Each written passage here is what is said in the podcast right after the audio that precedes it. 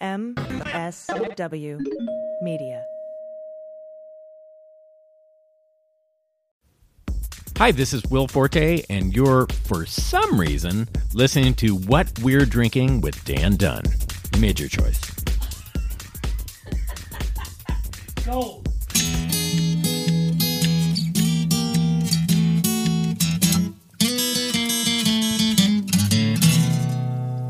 Well, pour yourself a glass, sit for a spill. It's time to have some fun. Let's do a little thinking, some picking and a drinking. But this is what we're drinking with Dan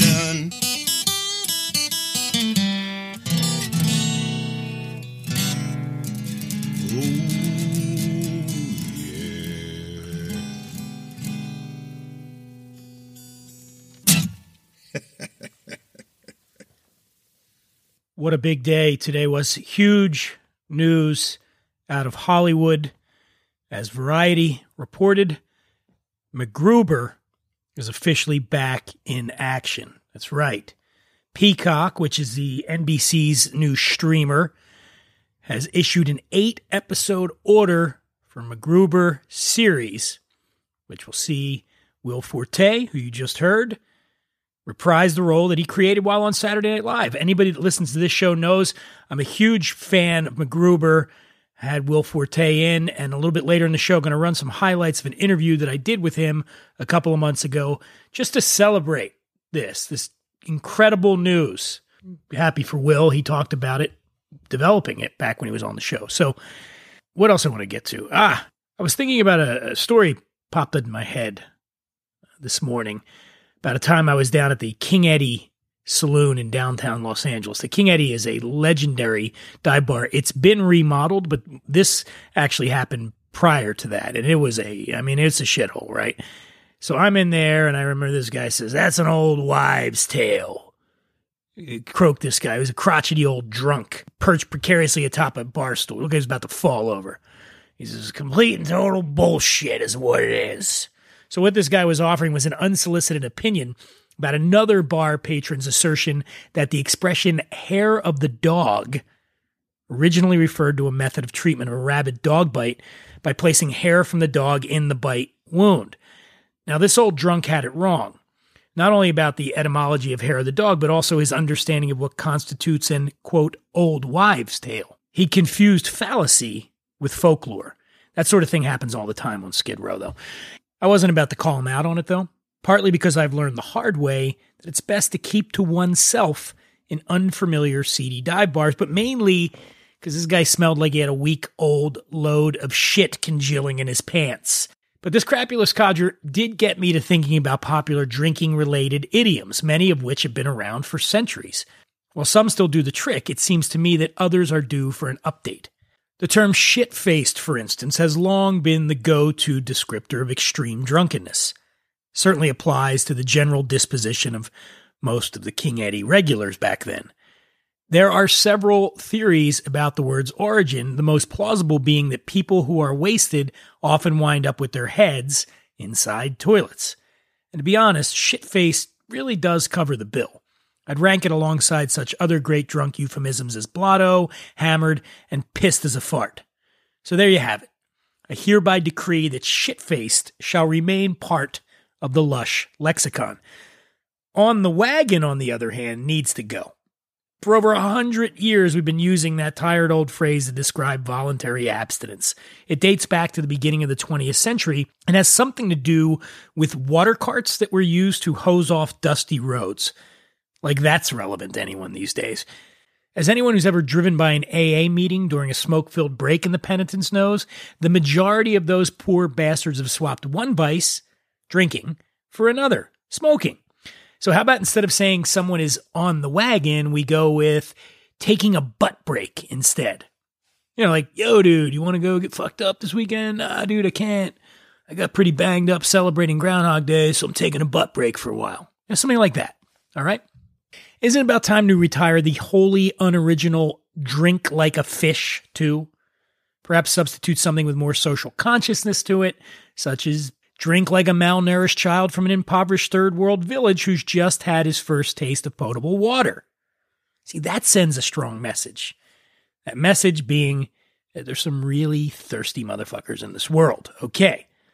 Now, binge drinking is one of those annoying and unnecessarily PC terms invented by the professional recovery community to make lightweights who get too shit faced too often feel better about themselves. You know what we called binge drinking when I was growing up? College. For as far back as most booze hounds can recall, which isn't very far, frankly, to get tossed from a drinking establishment is to be 86th. Now, there's so many credible hypotheses concerning the origin of the term that I won't even bother listing them here. And while 86 is one of the more popularly used boozy euphemisms that still sounds fresh, it might be more helpful to say the potential drunk driver and or law enforcement if bartenders were to start employing a different numerically based way of saying someone's cut off. That is, citing the actual number of drinks that got them there. As in, sorry, Mr. Dunn, you're two'd. Or hey, old man who shit himself, you've been seventeened. And once we are back in the bars, that's coming someday. Well, when that happens, if you do get 86th or 2'd or 17'd, don't bother grabbing coffee in the hopes it'll help you sober up. That's nothing but an old wives' tale. All right. A couple things. I'm going to be on the Adam Carolla show on August 17th, Monday the 17th, doing a martini segment. Uh, this Thursday, August 13th, we're back with Nightcap Live on Flaviar's YouTube channel with George Motz, a burger expert. Very excited about that. So check me out. Also, I invite you to follow me on social media Twitter, Instagram at The Imbiber. That's T H E I M B I B E R. And now, how about we roll on over to the interview with Will Forte? Huh? So I'm here with uh, a gentleman I have spent hours, hours days admiring his work, whether it be in the movies, whether it be on the TV. It's Will Forte. How are you, man? I'm doing very well, thank you. Thanks for uh thanks for talking to me, brother. How are you? of course, I'm doing great. You're sipping on some whiskey right now. Yes, Bourbon's your thing? I'm. Yes, I like bourbon. I'm a bourbon person. Where where are you from? I'm from Northern California, outside San Francisco, a place called Lafayette. And what did what stoked your interest, your love of bourbon? I don't know. I I I think a long time ago I I ventured into Scotch, um, and it just I don't know. It it was a little. It done you wrong? I don't. Uh, I don't know. It just wasn't. It wasn't for me. I, I I tried it for a while. I think that I was I was young and impressionable, and I was like, oh, I think I. Uh, I don't know. I just thought I I I'm going to keep giving my giving Scotch chances, and uh, and I I don't know. It just wasn't for me. I didn't like the the peatiness. It's an interesting thing how we come to whatever it is that we like to drink because I guess it kind of starts when you're young, right? And it's like, uh, I mean, I remember being a kid. I think it was more like vodka or something when I was young. And Yeah. Then at some point I realized, well, that doesn't really have a flavor to Yeah. it, right? Yeah. You know, vodka. So it's like, all right, what am I going to try next? I think I liked rum. Do you like rum? Does anybody do rum anymore? Interesting to me that that it, it, it, it- for me a lot of that stuff is is uh, geographical. Like I have traveled to uh, uh, the Bahamas, and when I'm in the Bahamas, a, a rum punch seems like the only option, and it's great and it's magical there. Then if I and you're to- on the beach though that's the thing it's it's experiential right like Yeah, you're on the beach you're hanging out you're like you're not going to be like hey give me a cognac right you know Yeah. you're going to want rum Yeah. just has that flair to it right There, yeah, and if I'm at a ski lodge, a hot toddy, but I don't want a hot toddy at at you know, eh, in the Caribbean. no You know? no, they they kick you out for that And it's very interesting because then I will go to Hawaii from time to time, and when I'm there, I don't have an interest in rum punch, which is weird because it seems like temperature wise to be basically the same as the Caribbean. But I just it just doesn't work for me there. That's the, the- then I got my uh, pina colada desires on. well you live here in california so uh we have to i don't know if people know this out there by law we have to drink vodka soda here in la Yes. because they Yes. weigh you I don't know that people know this. When you travel in LA and you come back and you're a resident, they weigh you. Yeah. And if you've put on too much weight, they Yes. don't let you back. in. Exactly. So vodka soda is what we go with. But do Vodka soda. Sometimes we put a little celery juice in there, but if we're feeling hardcore. yes, yes. Um, so man, SNL.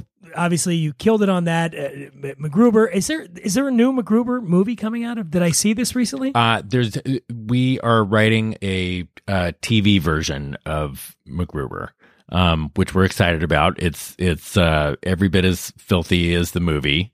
Um, so it's not for for network TV. It's it's for a streaming site, or we do, we're still trying to figure all that out. Kristen Wiig involved in this one too, or no? Wiig, uh, as of now, she's yes.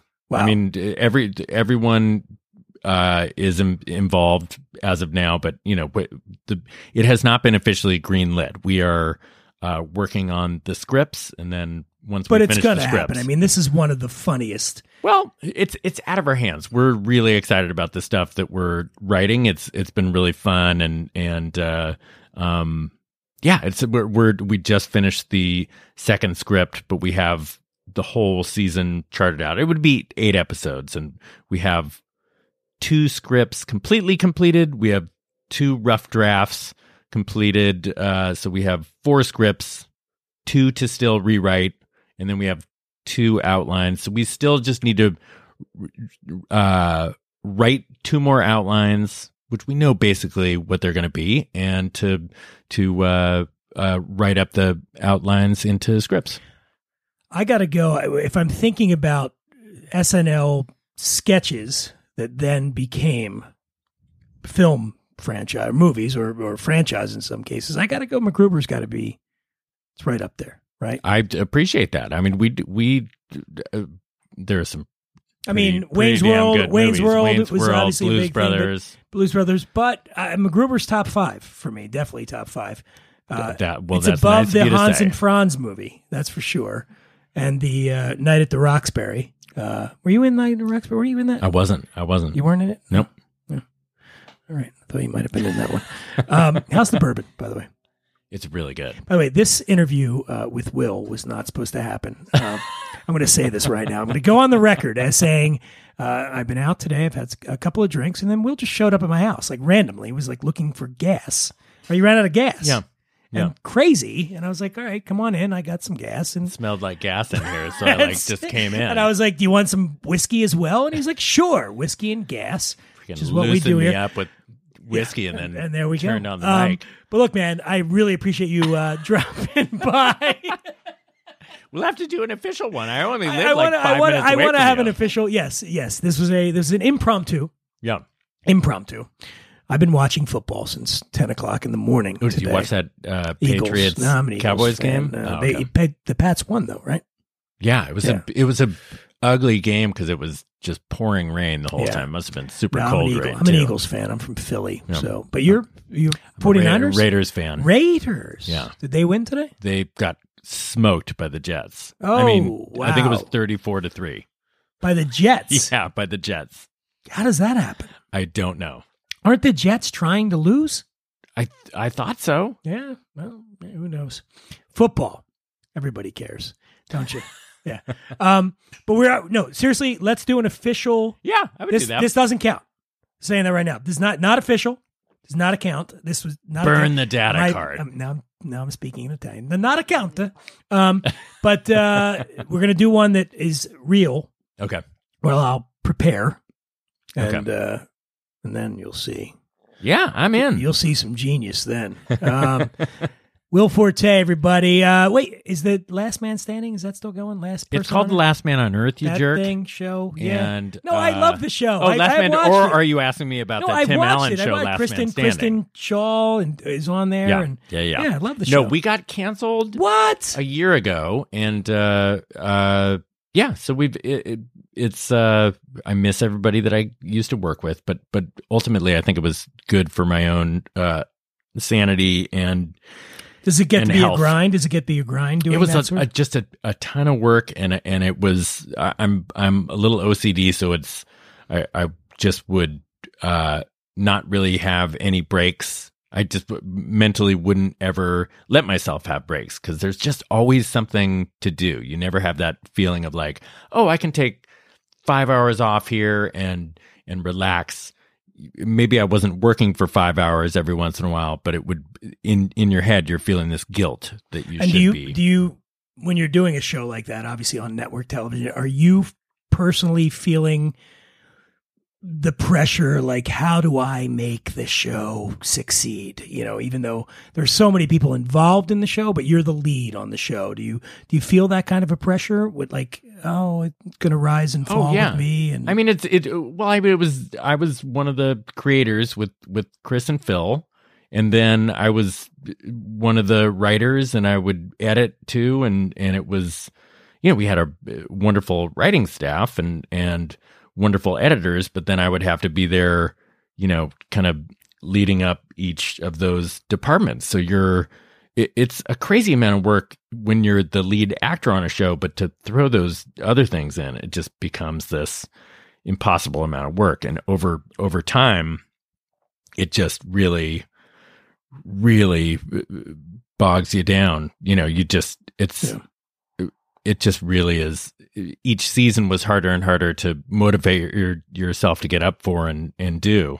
Um, you know, I, I don't want to sound ungrateful. Like the opportunity to get to to make your own show is is this amazing blessing that that uh, you know I, I'm very excited to get a chance to do that because a lot you know that's your dream is to be able to be in in a situation where you are controlling the creative content, but it's, as it's not without its you negatives. when you were on SNL was SNL your first big break on television oh yeah, yeah, yeah. So when you got on SNL, it's more of a hustle, right? Like it's like, oh, am I going to get in this? Am I going to be in this one? Am I going to write something that's going to get on? Am I going to? You Yeah. know, it wasn't. It's not your thing. It's it's Right. Lorne's thing. It's the writer's thing. It's who was the head writer when you were there at the time? Uh, there were, there were, we were, I was there for eight years. So Tina, uh, Dennis McNicholas, uh, A- Andrew Steele then, uh, took over with, uh, uh, you know, Tina was there for a while while I was there and then she took off and started doing 30 Rock.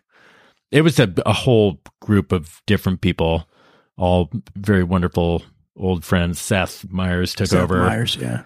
And did you when you're on SNL? Do you is there a pressure there that because like there's there's so little real estate, right? Like it's every show you get. There's Yeah. so many sketches, and it's like, well it's gonna- totally out of your control you know you you write the best stuff you can and then you put it up at the table read and it's you know it's you just never know how you can get a lot of laughs at a table read and then somehow your sketch doesn't get picked for one reason or another so it's it's and you just will never know why that is um because you're not in that room of deciders yeah. um, so so it's you know it's really nice then to to have that last man on earth experience where you get to be the person making those choices and you're in that room of And how many decision seasons did you making. get of that one? Um, four. Four seasons. That's amazing. Oh yeah, it's fantastic, and I You could, I- like, you know I hate to complain about the amount of work it is because I, money, I oh yeah right? Yeah. you get a Yeah. Toyota Corolla 4Runner. yes Yeah, Yes. Get- no, go top of the line 4Runner, something. Well, look at that. So you no, got it's that. it's it's uh, awesome and exciting. Uh, but it uh, but it also now uh, this MacGruber experience. Um, you know, you learn all the lessons um, from Last Man on Earth and stuff like that, and you you try to uh, just approach it a little differently. It's it's also just a totally different situation because if we are able to eventually make this at Last Man on Earth, you're you're writing throughout the the season as you're you can only write so many episodes before you have to start. And then you're trying to write while you're also acting. And also because of the air dates you have to also be editing throughout. Well, here we'll basically be done writing before we would get to shoot. And then we'll probably shoot and maybe edit a little bit uh while we're acting. But but for the most part you can do the post stuff after you're shooting so you you're not going crazy pulling triple duty at the same time Well, I know it's going to happen. MacGruber is just, it's too funny. It's too funny to not happen. So I'm very Well, excited I- about that. Fingers crossed. Fingers crossed. Yeah. Uh, Will Forte, thank you for joining me, man. Thank you for having me. Appreciate it. Uh, and uh, let's go have some more bourbon. Okay. Folks, I've never admitted this on the show before, but I'm a guy. Yeah, it's true. And as a guy, I'm here to tell you that so much of our identity is wrapped up in our hair. That's why when we get into our 20s and 30s and start noticing the first signs of hair loss, it definitely feels like panic time. Because let's face it, no guy is ever ready to go bald. Thankfully, now there's Keeps, the simple and easy way to keep your hair. You used to have to go to the doctor's office for your hair loss prescription. Now, thanks to Keeps, you can visit a doctor online and get hair loss medication delivered right to your home. They make it easy and deliver your medication every three months, so you can say goodbye to pharmacy checkout lines and awkward doctor visits. Keeps treatments typically take between four to six months to see results, so it's important to act fast. The sooner you start using Keeps, the more hair you'll save. Treatments start at just $10 per month. Plus, for a limited time, you can get your first month free. That's right, free. How? Well, if you're ready to take action and prevent hair loss, go to keeps.com slash drinking. That's K E E P S dot com slash drinking to receive your first month of treatment for free. Take care of your hair, and your hair will take care of you. A friend of mine invited me to go on his boat this weekend. And I'm I'm a little hesitant, but I think I'm going to do it. I need to socialize. He says, you know, they're going to social distance. And, and I was like, well, what, you know, what are we going to do? Like, are we fishing? What are we doing? He's like, dude, drinking. We're going to be drinking on the boat. It got me to thinking it, it is perhaps the most famous scene in one of the best known blockbusters of all time. Robert Shaw, Roy Scheider, and Richard Dreyfuss on a boat in the middle of the ocean on the hunt for a killer shark, drinking and singing like there's no tomorrow. Show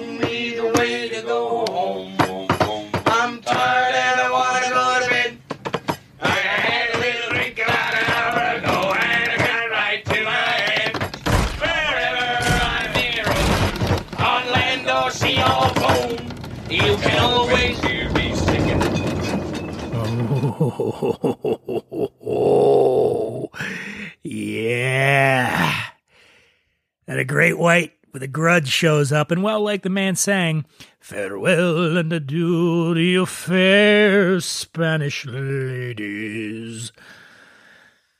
The main lesson of Steven Spielberg's Jaws is that it's always better to be in a boat with a drink in hand than under one in a shark's mouth. Or to look at it another way, boat drinks not only get you buzzed, they save lives. Now, not all boat drinks are created equal, though. Take martinis, for instance. Excellent in almost any setting. Serving them on choppy seas is like inviting Gary Busey to deliver the commencement address at your kid's preschool. An interesting choice, but you just know that invariably it's going to get real messy. Beer, of course, is the ultimate boat drink. Ideal when partying on a yacht or trolling for a bluefish on a 22 foot Boston whaler. Wine, too, is an excellent option, except maybe on a fishing boat. But when it comes to enjoying mixed drinks on the open water, only a few cocktails make the cut. And by a few, I mean five. In the interest of public service, for those of you who, like me, may be going on a boat and drinking soon, I present you those five drinks. First up is the Dark and Stormy. Scholarly drunkards and West Indian lit majors may recall, the earliest recorded mention of rum can be found in a seaman's logbook entry from Barbados dated 1651. Back then, they called it Kill Devil, a hot, hellish, and terrible liquor made from molasses. So naturally, it was only a matter of time before someone thought, hey, let's mix this crap with ginger beer and throw a party. So yeah, the dark and stormy is two ounces of dark rum, three ounces of ginger beer, and a half an ounce of lime juice. You combine that all in an ice-filled Collins glass, stir, and you garnish it with a lime wedge. It's delicious. Tastes great on a boat. Next up, you got the French 75 in a sippy cup. Though it might sound dainty, this deceptively puissant marriage of gin and bubbly is named after a giant gun used by the French in World War One, and it's two ounces of London dry gin, a half an ounce of lemon juice, one teaspoon of sugar, and some dry sparkling wine chilled. You shake the gin, lemon juice, and sugar over ice, strain it into a chilled coupe, and top it with champagne. French 75 was a favorite of one of the previous century's most celebrated macho men, Ernest Miller Hemingway. And there were few things in life Papa Hemingway enjoyed more than boat drinking, or anywhere drinking for that matter. Why the sippy cup? Well, if you've got ass, perhaps you don't belong on our boat after all. The Zephyr. According to my buddy Colin Joliet, who used to have a site called Boozist, the Zephyr was the cocktailian hit a couple of years back at the Chicago Air and Water Show. Well known barometer for what's hot in boat drinking. Colin told me it was easy to make, it's refreshing as the breeze, which it's probably named, and tastes like the first time you saw a monkey petting a puppy. He's a leading expert in both alcohol and offbeat analogies. So here's how you make a Zephyr it's an ounce and a half of vodka, an ounce of pink grapefruit juice, half an ounce of fresh lemon juice, and a half an ounce of orgeat, with a little bit of uh, tonic. Get some good tonic. I usually use Q. You can whatever one you want to use. Combine all the ingredients except the tonic and shake with ice. Strain it into a highball glass over fresh ice, and then top with the tonic and garnish with a wedge of pink grapefruit. Then we've got the Saint Germain cocktail, which is like an Aperol spritz, only Frenchier. You go with two parts champagne or dry sparkling white wine, an ounce and a half of Saint Germain elderflower liqueur, two parts of club soda. Put that in an ice-filled Collins glass. Add the Saint Germain. uh, Add the Saint Germain champagne and club soda in that order. Stir it. Garnish with a lemon twist. And finally, for your boat drinking, the bartender's breakfast, aka Fernet Branca. You may be thinking, wait a minute, this isn't a cocktail. It's a hellish shot of Italian liqueur containing 40% alcohol. And if you are thinking that, congratulations. You win this week's I Spotted a Misleading Headline Award. Now stop with all the thinking and slam back that Fernet. You're on a friggin' boat, for Christ's sakes. If you insist on additional components, have another shot and chase it with ginger ale. Okay? How you do that? Two ounces of Fernet Branca. Combine the contents of Fernet filled shot glass with your mouth, swallow, and then drink ginger ale. I gotta take my own advice here, but remember not to overdo it out there on the high seas, Captain Cocktail, or you may wake up feeling worse than the plot of a Rob Schneider movie. If that starts happening one too many times, you may be forced to abandon the boat in favor of the wagon. And there's not even a little alcohol on that damn thing. So I think that's going to do it for this episode of What We're Drinking with Dan Dunn. I want to thank you for joining us. Turn that shit down. There we go. Thank you for joining me. There's no us. Well, I guess Will Forte. I want to thank him for coming back. And uh, again, uh, Carolla Show on Monday the 17th. Flaviar Nightcap Live, 5 p.m. Pacific, 8 p.m. Eastern Time, Thursday the 13th, with George Motz, hamburger expert. We're going to be drinking some rum. Follow me at the Imbiber. I don't know if I got anything else for you. I think that's all I got. Till next time, everybody.